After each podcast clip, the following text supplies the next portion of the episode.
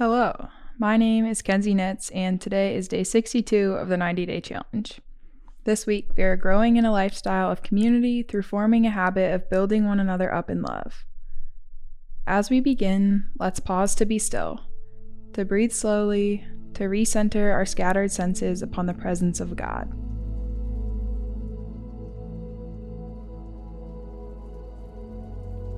God, as we approach your word, help us to remember that you want to speak with us. As we listen to today's reflection, help us to learn what it means to be your disciple. As we seek to create new habits, help us remember that your grace is sufficient for us when we inevitably fall short. Take a few moments to add your own prayers or continue to sit in the presence of God.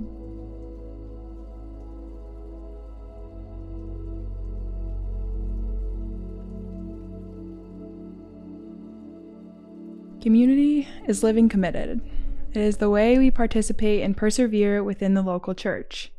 We were meant to live in authentic relationships, to love generously, to serve humbly, and to live in unity and at peace with one another. This is our design and our call as followers of Jesus.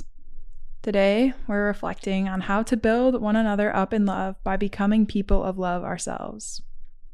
Colossians 3 13 and 14 says, Make allowances for each other's faults and forgive anyone who offends you. Remember, the Lord forgave you, so you must forgive others. Above all, clothe yourselves with love, which binds all of us together in perfect harmony. When I read this scripture, I hear an invitation. We are being invited to give forgiveness freely because we ourselves have experienced freedom at the most personal and intimate level that it comes. For each of us having experienced forgiveness for the debt that we could never repay, the debt of our sin for which we deserve death, we are invited, out of gratitude and intimate knowledge of undeserved grace, to love like the Father did in sending Jesus, to love like he does continually today. We are being invited to practice sacrificial love, to bear with one another, to bear with our brothers and sisters, so that we might become people of love, just as Jesus was the embodiment of love. This invitation to bear with one another, to forgive one another, to make allowances for offenses, and to surrender our own preferences for the sake of love is not meant to be the bane of our existence, and it isn't meant to make us doormats. This is the invitation of a lifetime to do more of what Jesus did, to become more like Jesus, and in doing so, to know the person of Jesus more fully. We are being invited to become love and to know the person of love, whose name is Jesus. The Bible's pretty clear on the relational habits of love, and probably you intellectually know them well.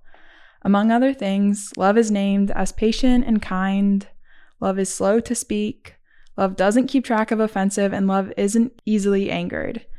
This description challenges every natural reaction we have when someone commits an offense against us.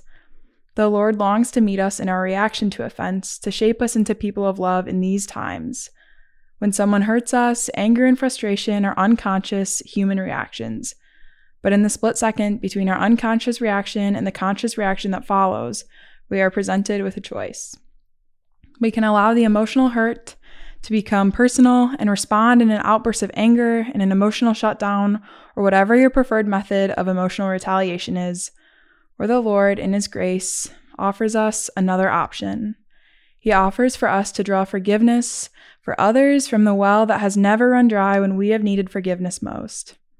In our own inability to forgive and to make peace with those who have hurt us, the Lord longs to remind us of our intimate knowledge of forgiveness at the deepest and most personal level it comes, His forgiveness of our own sins. Knowing forgiveness this personally allows us to replicate His forgiveness.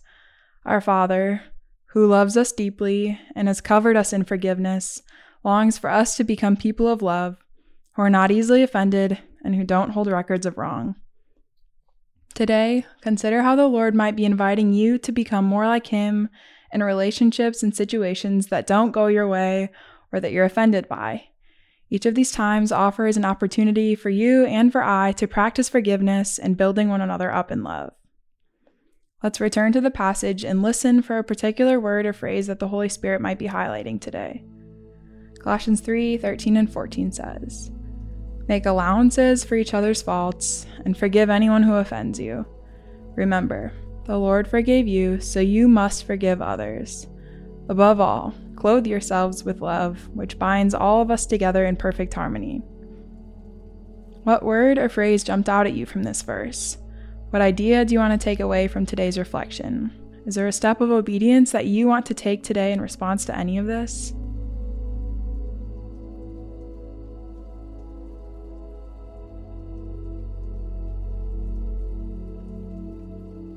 Jesus, thank you for the blood that you shed on the cross that covered our sins once and for all.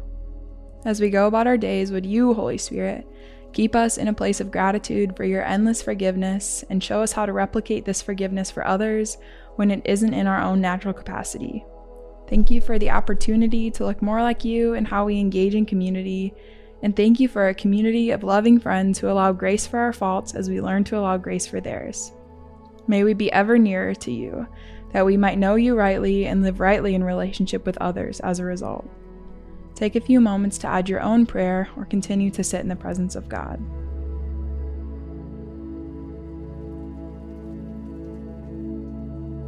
As we take these reflections into the coming day, let us remember the command of Jesus in John 13 34 and 35.